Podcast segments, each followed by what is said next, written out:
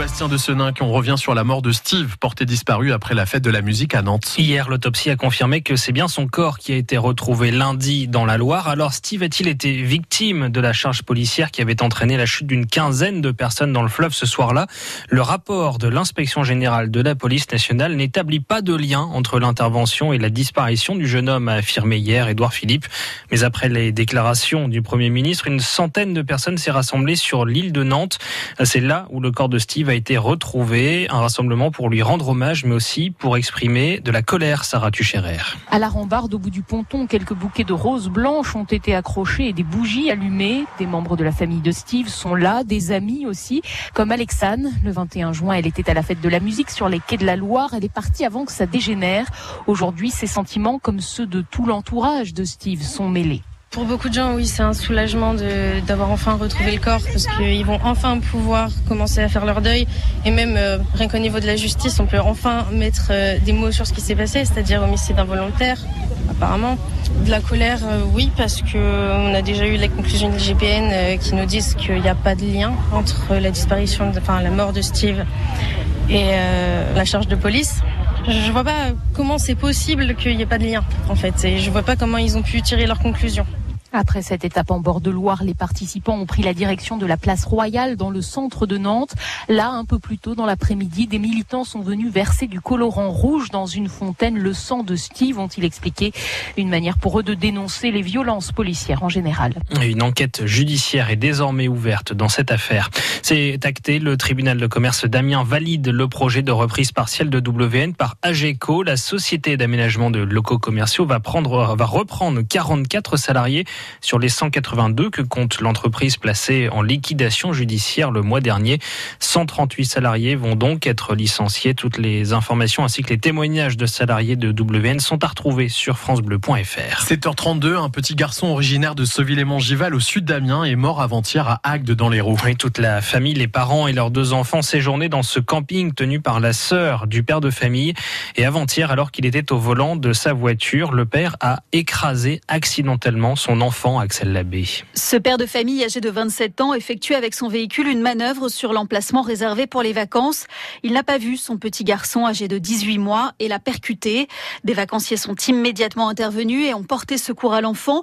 Ils ont commencé un massage cardiaque relayé par des policiers et les pompiers arrivaient très vite sur les lieux. L'hélicoptère avait été appelé mais malgré tous leurs efforts, l'enfant n'a pas survécu. Ses parents, originaires donc de Sauvilliers-Mongival au sud d'Amiens, ont dû être pris en charge par les pompiers. Il a fallu leur donner des calmants, les hospitaliser. Leur aîné, un petit garçon de 5 ans, a été confié à la famille. Les grands-parents ont immédiatement quitté la Somme pour rejoindre l'Hérault. Une enquête est ouverte pour déterminer les circonstances exactes de ce dramatique accident. Les tests d'alcoolémie du père étaient négatifs. Les explications d'Axel Labbé. Dans le Gard, l'incendie dans le secteur de Générac est désormais fixé selon les pompiers. Le flamme ne progresse plus, mais 500 hectares ont déjà brûlé. 470 pompiers sont encore sur place ce matin pour tenter d'éteindre le feu. Les pompiers qui restent prudents car le vent devrait encore souffler fortement sur le département aujourd'hui. Le football, à 10 jours de la reprise de la Ligue 1, le mercato continue à Amiens. L'international congolais Shadrach Akolo arrive en provenance de Stuttgart en Allemagne. La SC a signé un prêt pour un an plus une option d'achat pour trois saisons. Et puis dans le sens inverse, le défenseur Khaled Adnon file en Arabie Saoudite à Al En quatre saisons, le défenseur béninois a connu les deux montées de la SC. C'est lui qui avait marqué le but décisif souvenez-vous. C'était lors de l'accession en Ligue 2 en 2016 contre Belfort. La météo avec Dirui, l'expert de votre terrasse, pergola, store, mobilier de jardin.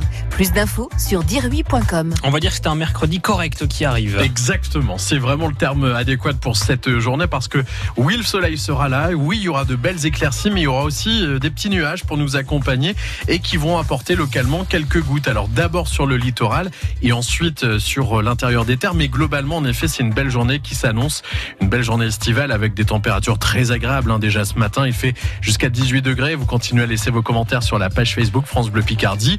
Euh, pour les maxis, ça baisse un petit peu en revanche, entre 20 et 22 degrés, mais ce sera euh, toutefois agréable avec 20 degrés à Albert et Sénarpont, euh, tout comme à Abbeville. Sur le littoral Picard également 20 degrés. On aura 21 à Montdidier, Amiens, Pointe-Picardie et à Hirson. 22, ça ce sera pour Beauvais. 7h35, on fait la route ensemble. Si vous partez en vacances, pourquoi pas aujourd'hui ou au travail, vous restez vigilant et vous nous signalez euh, tout problème que vous rencontrez, ralentissement, accident et même des travaux, hein, parce que la période estivale, c'est euh, le moment euh, choisi par les villes pour justement refaire un petit peu les chaussées. À Amiens, il y en a quelques-uns. N'hésitez pas d'ailleurs à nous les signaler si vous rencontrez quelques difficultés. 03 22 92 58 58. Vous prenez le train, tout va bien ce matin. Les trains sont à l'heure pour les départs et les arrivées en gare d'Amiens, gare de Beauvais TGV de Picardie. Selon le site de la SNCF, prochain départ en gare d'Amiens, ce sera à 7h38 pour Lille, en voie 7, 7h38 pour Paris Nord, en voie 4. Bonne route.